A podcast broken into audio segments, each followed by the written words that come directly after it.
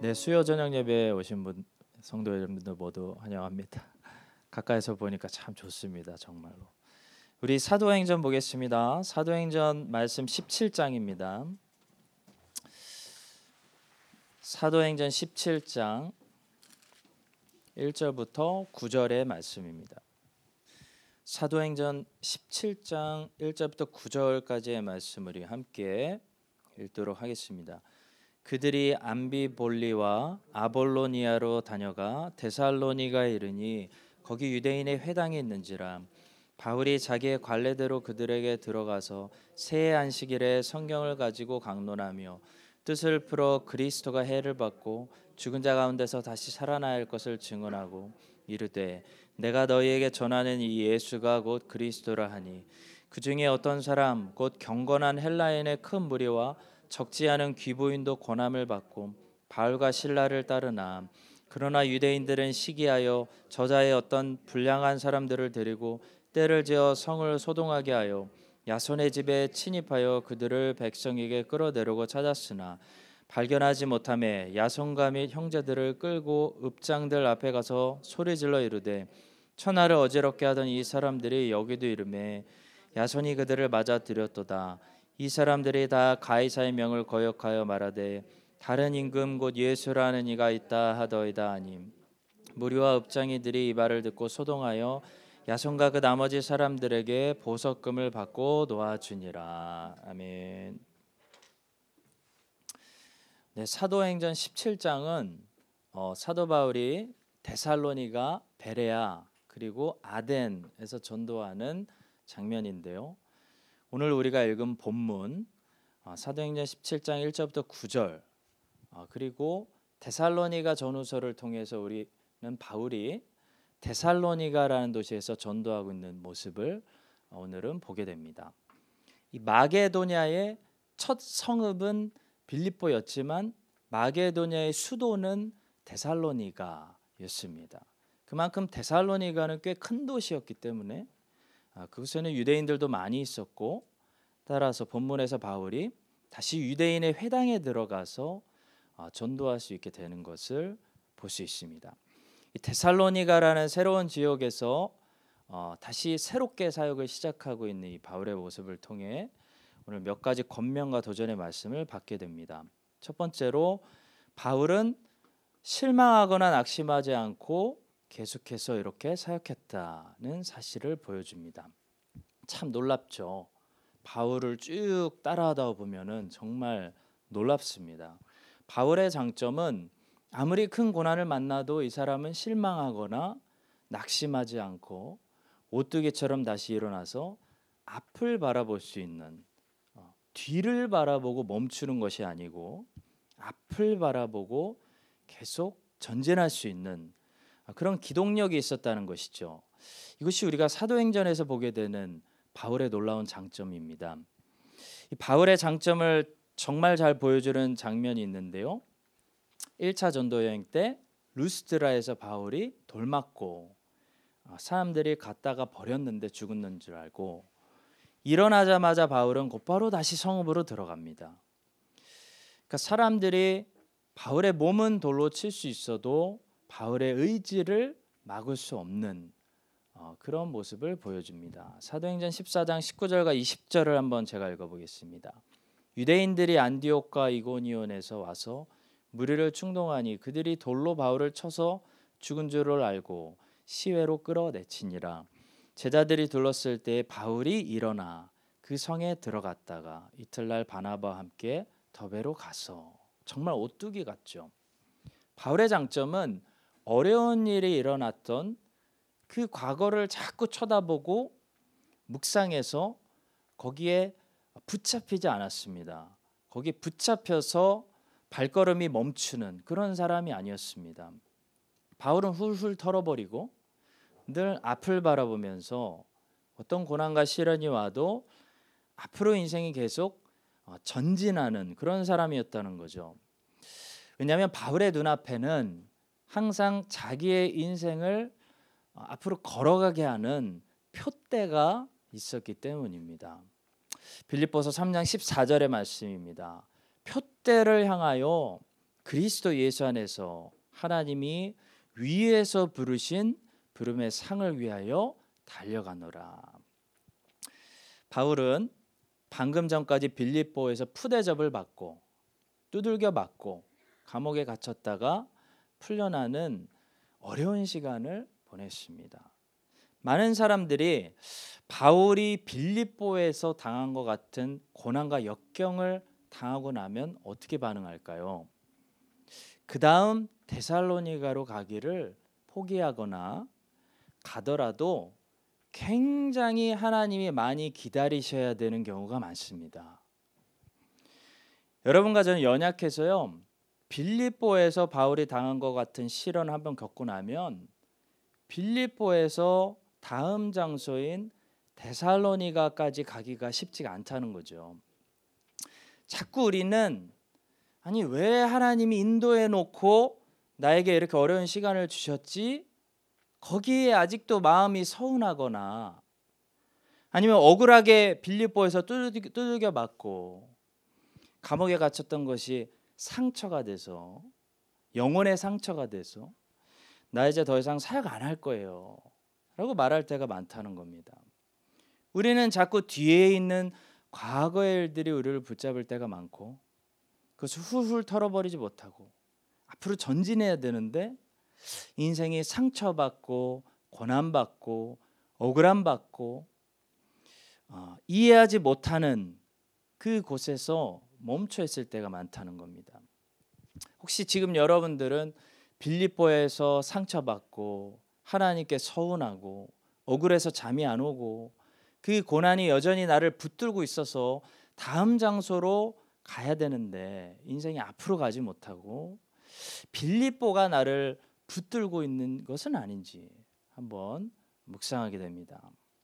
빌립보를 극복하지 못하고 빌립보에 마음이 묶여 있으면 데살로니가로 새롭게 갈 수가 없습니다. 사도 바울은 어떤 고난을 당해도 자신의 눈앞에 늘 그리스도께서 부르신 그 표대가 보였기 때문에 다른 말로 하면 비전이죠. 어떤 비전인지 우리는 알고 있습니다. 나는 스페인까지 가서 서머나까지 가서 온 천하에 복음을 전하는 그릇으로 주님께서 나를 부르셨어. 나는 로마를 거쳐 스페인까지 갈 사람이야 라는 큰 비전이 있었기 때문에 돌 맞은 루스트라에 묶이지 않았다는 거죠. 자신을 억울하게 때리고 가던 빌립보에서 인생을 끝내지 않았다는 거죠. 오뚜기 같이 일어나서 털 것은 털어버리고 다음 장소로 데살로니가로 아덴으로 또 고린도로 에베소로 가고 한 걸음 한 걸음 어, 로마와 스페인까지 결국 가게 되는 어, 그런 어, 바울을 볼 수가 있습니다. 데살로니가 전서 2장 2절에 보시면 어, 바울이 얼마나 빌립보에서 그때 고난 당했는지 그런데도 불구하고 바울이 무엇을 붙잡고 여기 데살로니가에 갈 수 있었는지 이렇게 고백합니다. 너희가 아는 바와 같이 우리가 먼저 빌립보에서 고난과 능력을 당하였으나 우리 하나님을 힘입어 많은 싸움 중에 하나님의 복음을 너희에게 전하였노라. 데살로니가 전서에서 말합니다. 바울은 하나님으로부터 늘 힘을 공급받는 사람이었습니다. 그렇기 때문에 데살로니가로 새롭게 이동해서 사역을 계속하고 있는 것을 보게 됩니다. 성도 여러분, 사역이라는 것은 쉬운 것이 아닙니다. 주일학교 교사부터 사역원장, 부장, 장로, 집사, 교사, 전도사, 권사 만만한 일 아닙니다. 절대 쉽지 않습니다. 사역은 우리에게 때로는 빌립보와 같습니다. 정말 그래요. 두들겨 맞아야 될 때가 있어요. 육체적인 건 아니지만 영혼이 두들겨 맞을 때가 있습니다. 억울하게 두들겨 맞는 것보다 더 힘든 게 그죠. 억울하게 감옥에 갇혀야 될 때가 있고요. 실망도 해야 돼요. 주님이 불러 주셔서 환상 받고 왔는데 크게 전도 못 했습니다. 간수장, 귀신 들린 아이, 아이 루디아 그게 다 했어요. 회당에서 설교한 적도 없어요. 실망도 해야 되고 그런데도 거기서 찬송 부를 수 있는 힘 주시고 그것이 사역입니다. 근데 이 어려운 사역을 우리가 무슨 힘으로 감당하고 중간에 빌립보에서 포기하지 않고 빌립보에서 끝내지 않고 어떤 힘으로 우리가 다시 일어나서 데살로니가까지 또 갈 수 있을까요? 또 한 주를 할 수 있고 또 내년을 할 수 있고 할 수 있을까? 어디서 힘이 나올까요? 바로 바울이 말했던 것처럼 위로부터 하나님이 주시는 힘을 받아야 사역이 계속 할 수 있는 것이지 위로부터 공급해 주신 하나님의 은혜가 끊어지면 사역이라는 것은 포기할 수밖에 없습니다. 세상 일은 계속 할 수 있어도 사역은 하나님과 끊어지면 하나님의 공급 끊어지면 더 못합니다. 사역을 더 이상 못하고 끝내겠다는 것은 다른 말로 하면 내가 더 이상 위로부터 하나님의 공급 받지 못합니다. 은혜 받지 못하고 있습니다 라는 말과 같습니다.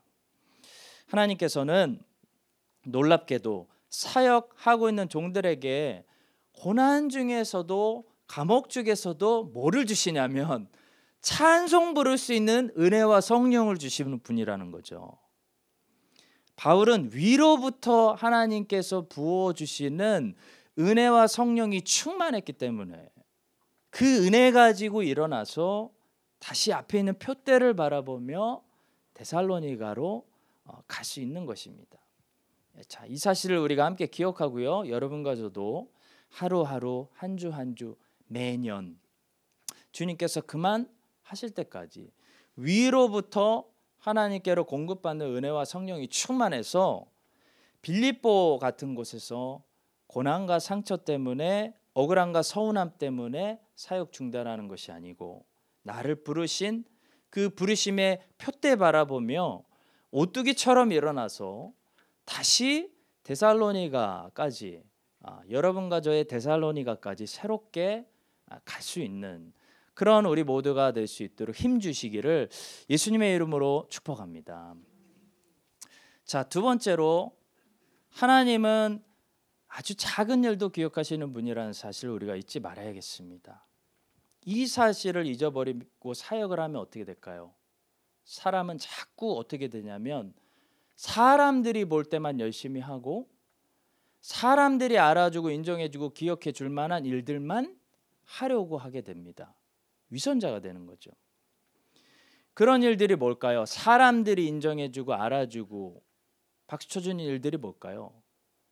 두 글자입니다. 큰 일입니다. 사람들은 작은 일들 잘 보지 못해요. 솔직히 말씀드려서 사람들은 작은 봉사는 알지도 못하고 어, 인정해주지도 않고 아무도 기억해주지 않습니다. 솔직히 말씀드려서 우리 서로 못 봅니다. 자 사람은 대통령만 기억하지 대통령의 측근들이 누구였는지 세월 지나면 아무도 기억 못합니다. 그런데 중요한 건 하나님은 다 아신다는 거예요. 이게 중요합니다. 하나님은 우리가 하는 아주 작은 일도 보시고 아시고 그것을 하나님은 인정해 주시고 그냥 인정만 해 주시는 것이 아니라 기억해 주시고 반드시 상을 주신다. 또 열매가 나게 하신다라는 사실입니다. 자, 이 사실을 우리 사역하는 사람들이 잊지 말고 사역해야지만 어떻게 되냐면 사람들의 눈앞에서만 일하려고 하는 위선에서 벗어날 수가 있습니다. 자꾸 큰 일만 열심히 하고 어, 작은 일에는 성실하지 못한 내 자신을 발견한다면 위험한 거죠. 사람들이 보는 데서만 아, 사람들의 눈을 신경 쓰고 있을 그런 가능성이 큽니다. 하나님의 눈앞에서 하나님께 인정받으려고 하는 사람들은 큰 일만 성실히 하지 않습니다. 작은 일도 큰 일 하는 것처럼 성실하게 기울입니다. 오늘 본문은 사도 바울이 빌립보를 출발해서 마게도냐의 큰 수도였던 큰 도시입니다. 데살로니가에서 전도했다는 사실만 기록하고 있지 않습니다. 성경의 제1 저자가 되시는 성령께서는 무엇을 기억하시고 무엇을 기록하셨냐면 그때 바울과 순종하는 이 믿음의 제자들이 암비볼리와 아볼로니아에서도 전도했다는 사실을 간단하지만 잊지 않으시고 기록하셨다는 거죠. 1절의 말씀입니다. 그들이 암비볼리와 아볼로니아로 다녀가 데살로니가에 이르니라고 말씀합니다. 하나님 말씀에 기록되었다는 것은 이것이 영원히 하나님의 기억에서 잊혀지지 않고 하나님께서 받으신 기억된다는 것을 말씀합니다. 암비볼리는 빌립보 근처의 도시였고 아볼로니아는 데살로니가의 근처의 도시였습니다. 특히 아볼로니아는 일루리곤에 속한 도시였기 때문에 바울이 나중에 로마서 15장 19절에서 자신이 일루리곤까지 복음을 전했다라고 말했던 것처럼 사도 바울과 일행들은 이 도시들을 그냥 지나가고 있는 것이 아닙니다. 꽤 긴 시간들을 들여서 이 소도시들에서도 전도했다는 것을 우리는 알 수 있습니다. 성도 여러분, 바울은 어떤 사람이었죠? 큰 도시들에서만 사역한 사람이 아닙니다. 우리 그렇게 기억하면 안 됩니다. 바울은 작은 도시들에서도 사역을 많이 했습니다. 마찬가지로 하나님께서는 여러분들이 큰일 하실 때만 여러분들을 그제서야 주목하시는 분이 아니죠. 하나님은 사람이 아닙니다. 사람들은 그렇게 합니다. 기억하십시오. 헛된 기대 마십시오. 사람들은 그렇게 합니다. 그러나 하나님은 그러신 분이 아니라는 거예요. 예를 들어 저를 하나님께서 평가하실 때 제가 크라이처치에서 담임 목회를 얼마나 성실하게 했는지만 보고 하나님은 저를 평가하시는 분이 아니라는 거예요. 하나님은 저를 보실 때 어, 제가 5년 동안 네가 5년 동안 어하나를 얼마나 성실하게 섬겼는지 네가 5년 동안 유치부를 얼마나 잘 성실하게 목양하고 말씀을 먹였는지 제 어하나 사역 유치부 사역도 동일하게 하나님 앞에서 평가를 받는다는 거예요. 사람들은 별로 관심도 없고 잘 몰라요. 제가 했는지도 모를 수도 있어요. 하나님은 다 펼쳐놓고 보시는 분이라는 거예요. 그 상을 주시기도 하시고 책망을 주시기도 하신다는 거죠. 하나님은 그러신 분입니다. 성도 여러분, 하나님의 교회에서 우리가 작은 일을 섬긴다는 것은 그것이 작은 일이기 때문에 오히려 하나님을 더 크게 발견할 수 있습니다. 하나님을 더 크게 체험할 수 있는 어, 기회라는 사실을 깨달아야 돼요. 큰 사역은 사람들의 이목이 집중됩니다. 사람들이 주목하고 사람들이 이미 박수 쳐주고 있기 때문에 큰 사역을 통해서는 하나님께 많은 박수를 받을 수가 없어요. 근데 작은 사역, 작은 순종을 드리면 신기하게도 그것은 아무도 안 알아주거나 아무도 못 받거나 봐주지 않는 은밀한 장소에서 이루어지기 때문에 그곳에서 더 그리스도를 깊이 만나고 그리스도를 더 크게 발견하게 되는 그런 은혜가 있다는 사실을 해보신 분들은 압니다.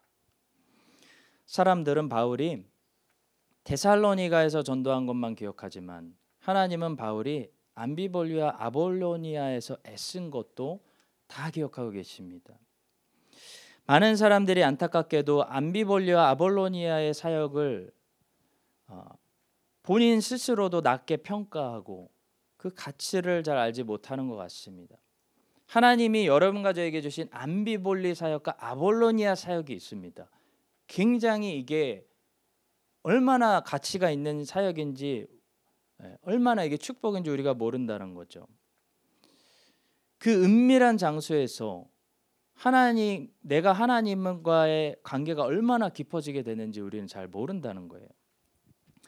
성령께서는 바울이 암비볼리와 아볼로니아에서 구체적으로 어떻게 전도했는지 거기서 어떤 일들이 있었는지 기록하지 않으셨습니다. 밝히지 않았습니다.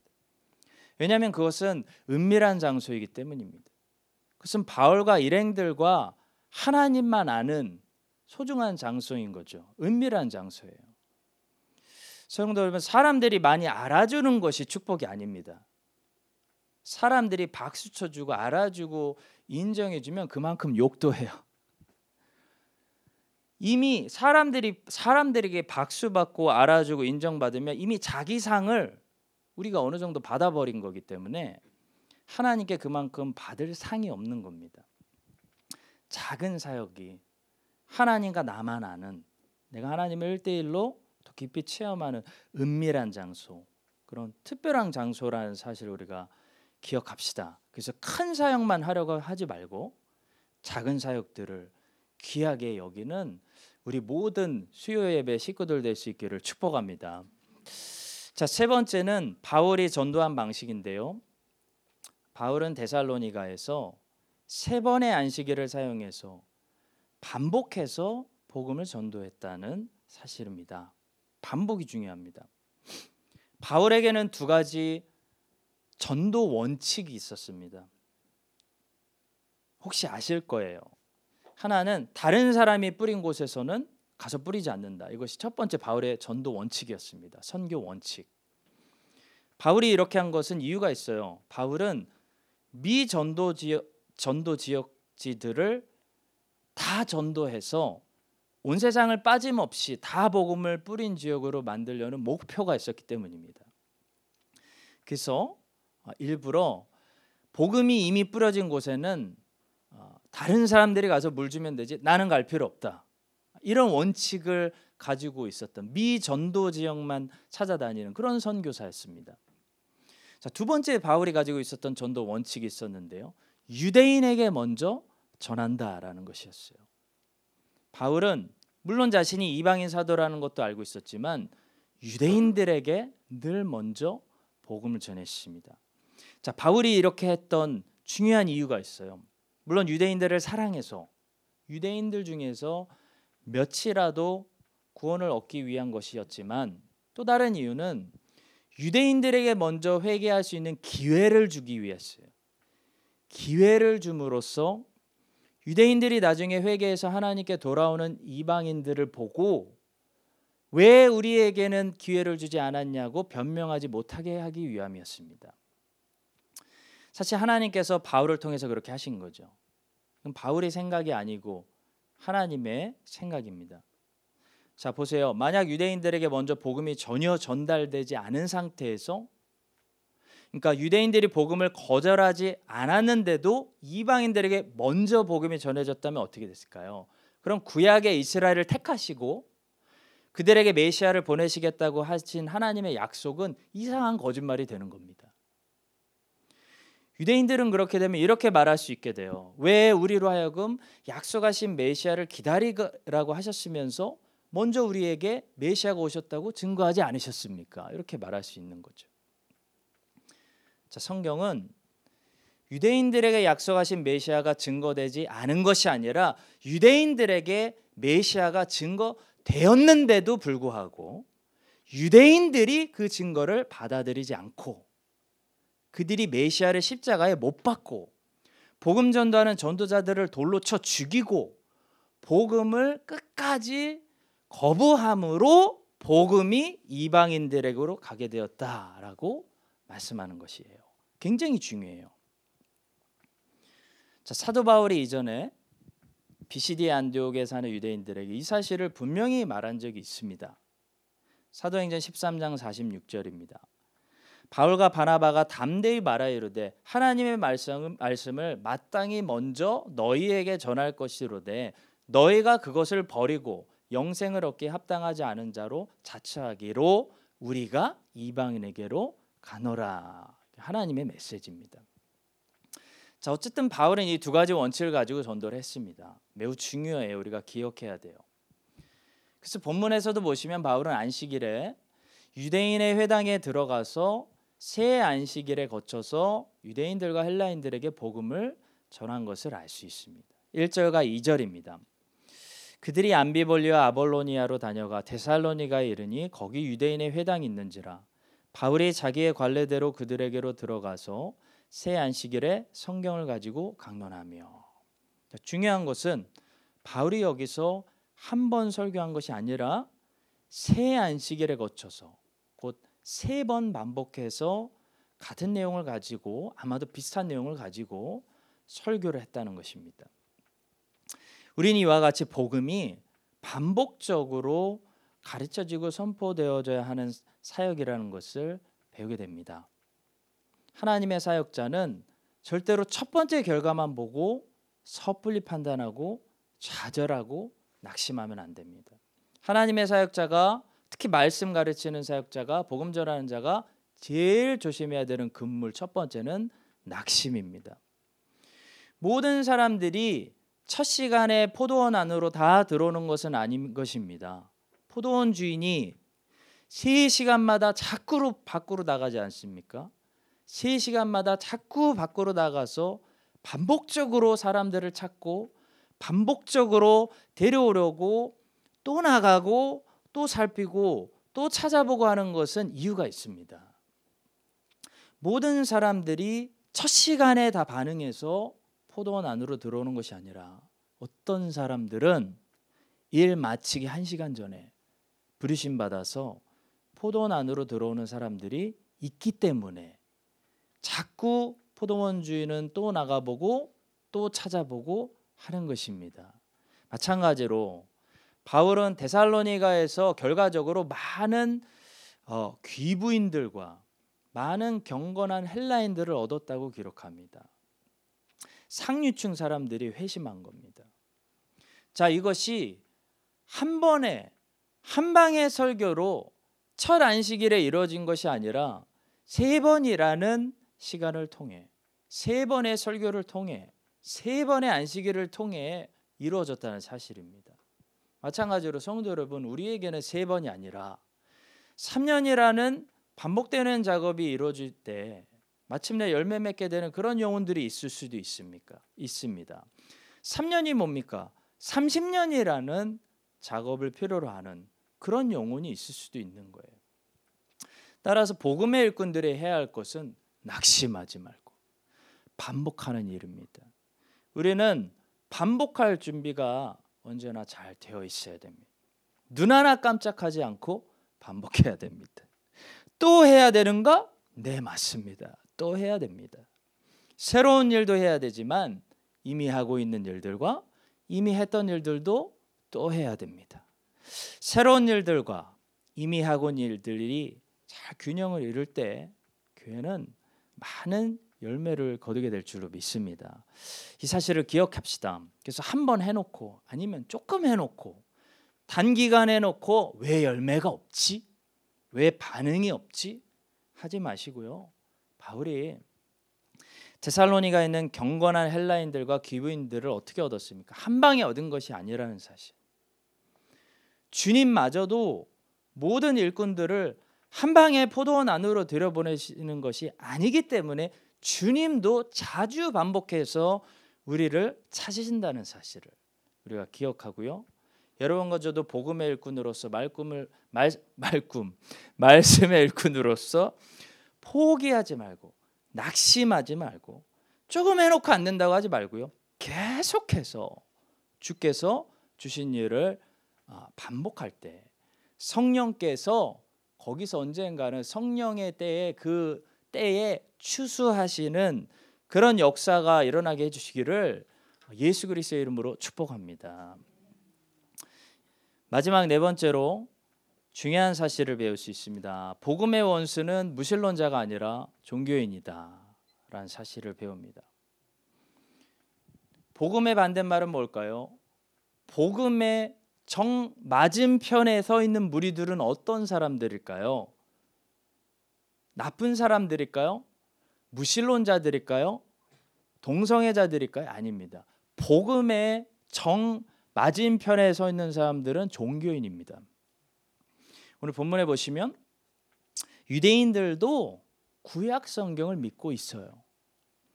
바울도 구약 성경 가지고 설교하고 있습니다. 그러니까 똑같이 구약 성경을 하나님이 주신 하나님의 말씀으로 믿고 있는데 유대인들은 이 성경 때문에 그리스도를 반드시 거부해야 된다고 믿고 있고요. 바울은 이 성경 때문에 그리스도를 반드시 믿어야 한다고 주장하고 있습니다. 참 아이러니합니다. 똑같이 성경에 충실하려고 하고 있는데 왜 그리스도에 관해서 이렇게 다른 견해가 나오는 것일까요? 성경에 대한 해석 때문입니다. 성경에 대한 잘못된 해석과 바른 해석이 그리스도를 받아들이거나 거부하게 만들고 있는 거예요. 3절에 보시면 바울은 성경을 어떻게 풀고 있냐면 그리스도를 중심으로 풀고 있습니다. 그러니까 그리스도 중심적 해석이 바울 신학입니다. 3절의 말씀이죠. 뜻을 풀어 그리스도가 해를 받고 죽은 자 가운데서 다시 살아나야 할 것을 증언하고 이르되 내가 너희에게 전하는 이 예수가 곧 그리스도라. 그런데 아이러니하게도 똑같은 성경을 읽고 똑같은 성경을 믿고 있는 유대인들은 전혀 다르게 반응합니다. 5절에 보시면 그러나 유대인들은 시기하여라고 말씀하고 있습니다. 무엇이 똑같은 성경을 믿고 있는 유대인들로 하여금 그리스도를 받아들이지 못하고 오히려 그리스도를 십자가에 못 박고 복음의 그리스도를 전한 복음의 일꾼들을 핍박하고 그리스도를 영접하는 헬라인들까지도 시기하게 만들었을까요? 잘못된 해석입니다. 율법과 선지자들의 글을 오해한 겁니다. 마찬가지로 성도 여러분, 성경을 믿고 성경 사랑하는 것만으로는 부족합니다. 말씀하는 것 3절에서 말씀하는 것처럼 뜻을 풀 줄 알아야 됩니다. 로마 카톨릭 교회도 성경을 하나님의 말씀으로 믿습니다. 유대인들도 구약을 하나님의 말씀으로 믿습니다. 우리만 믿는 거 아닙니다. 중요한 것은 성경을 하나님 말씀으로 믿는 거 믿느냐 안 믿느냐가 다가 아니라는 거예요. 성경을 어떻게 뜻을 푸느냐가 중요해요. 어떻게 해석하느냐가 중요한 거예요. 오늘날 중요한 것은 성경을 어떻게 푸느냐 바로 교리에 관한 것입니다. 해석이 중요한 거예요. 신학이 중요한 거예요. 오늘날 기독교에 더 치명적인 해를 입히는 것은 무신론이 아니라 이단입니다. 마치 바울과 같은 복음 전도자들에게 치명적인 해를 입혔던 사람들은 성경 자체를 모르는 로마 사람들이 아니었어요. 성경을 하나님의 말씀으로 믿는다고 고백하는 유대인들이 복음 전하는 바울을 언제나 돌로 치려고 한 거 아닙니까? 사랑하는 성도 여러분, 우리가 바른 성경의 해석을 깨닫고 그 교례를 지키려고 하면 우리는 누구와 싸워야 됩니다. 싸울 수밖에 없습니다. 기독교 밖에 무신론자들이 아니라 소위 기독교라고 불리는 그 단체 안에 있는 이단자들과 우리는 부딪힐 수밖에 없어요. 우리가 바른 교리를 붙든다면. 바울은 할례도 모르고 율법도 모르고 십계명도 관심 없는 로마 사람들과 헬라 사람들하고 부딪히지 않았습니다. 부딪힐 이유 없습니다. 바울은 똑같은 성경을 다르게 해석하고 있는 유대인들과 부딪힌 거예요. 맨날. 칼빈과 종교개혁자들은 무신론자들하고 부딪히지 않았습니다. 칼빈과 종교개혁자 무신론자들은 칼빈 몰랐어요 누군지도. 칼빈과 종교개혁자들 로마 카톨릭 주의자들하고 부딪힌 거예요. 그래서 종교개혁이 일어난 거예요. 그 잘못된 구원론이다. 왜냐하면 그들이 성경을 왜곡시키고 있었기 때문입니다. 인간은 믿음과 행위로 구원받는다라고 가르치고 있었기 때문이에요. 마찬가지로 우리가 진리의 바른 해석에 대해서 별로 중요하게 생각하지 않는다거나 잘 모른다면 우리는 소위 기독교라고 말하는 공동체 안에 있는 사람들하고 별로 부딪힐 이유가 없습니다. 아마 다 좋은 게 좋은 거지 하면서 잘 살 거예요. 그러나 여러분들 안에 혹시 칼빈처럼 루터처럼 진리의 해석이 점점 날카로워지고 교리가 바르게 서면 설수록 여러분들은 오늘날 기독교라고 불리는 공동체 안에 존재하는 잘못된 해석으로 오리를 범해서 그리스도의 영광을 떨어뜨리는 잘못된 구원론을 얘기하는 사람들과 점점 더 싸우고 부딪힐 수밖에 없습니다. 복음의 원수는 무신론이 아니라 종교이기 때문이에요. 바울의 원수는 로마 사람이 아니라 로마 황제도 아니라 유대인이었습니다. 오히려 로마 군대는 막 바울을 지켜주고 그랬어요. 바울을 이송해주고 막 그랬어요. 유대인들이 죽이려고 그랬지. 예수님을 십자가에 못 박게 한 거 사실 로마 사람들 아니었습니다. 본디오 빌라도도 풀어주려고 그랬죠. 끌려간 거죠. 누가 밀어붙였습니까? 산헤드린이 죽인 거예요.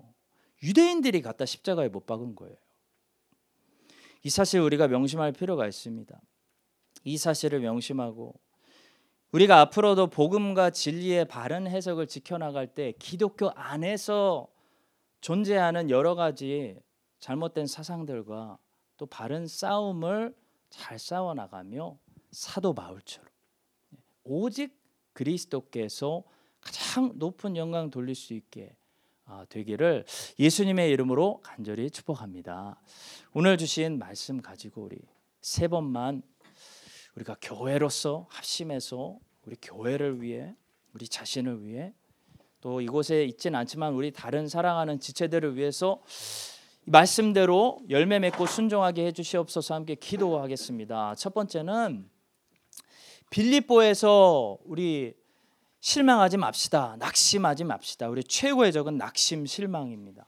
상처받고 억울해하지도 맙시다. 데살로니가까지 어, 갑시다. 오뚜기처럼 일어납시다. 그러려면 사도 바울처럼 큰 픽처가 있어야 됩니다. 나는 로마 거쳐서 서머나까지 가야 돼. 빌립보가 다가 아니야. 여기서 무너지지 않아라는 표대를 보고 달려가셔야 되고요.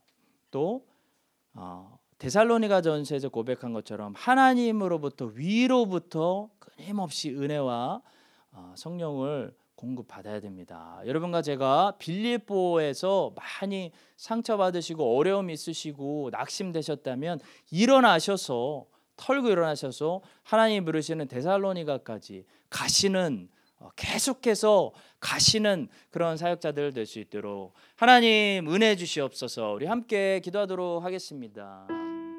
주님, 우리 함께 다시 기도하겠습니다. 바울이 암비볼리와 아볼로니아라고 해서 대충 하지 않고 어, 정말 어, 작은 사역도 하나님의 눈 앞에서 성실하게 했던 것처럼 여러분과 저에게도 주시는 암비볼리 사역과 아볼로니아 사역을 대충 하지 말고 어, 이게 없으면 데살로니가도 없습니다.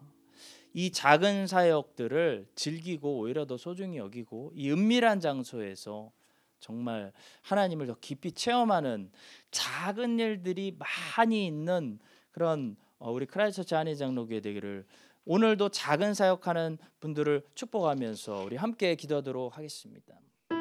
주님 우리 마지막으로 우리 한번 같이 기도하고 어, 각자 기도하고 가겠습니다. 반복해서 새 안식일에 데살로니가에서 반복해서 사역했을 때 귀부인들과 경건한 헬라인들이 어, 그 하나님께 돌아오는 역사가 있었습니다. 여러분과 제가 포기하지만 않는다면 멈추지만 않는다면 하나님이 작정하신 시간까지만 계속 반복해서 지금처럼만 한다면 정말 아무것도 없는 것 같아도요.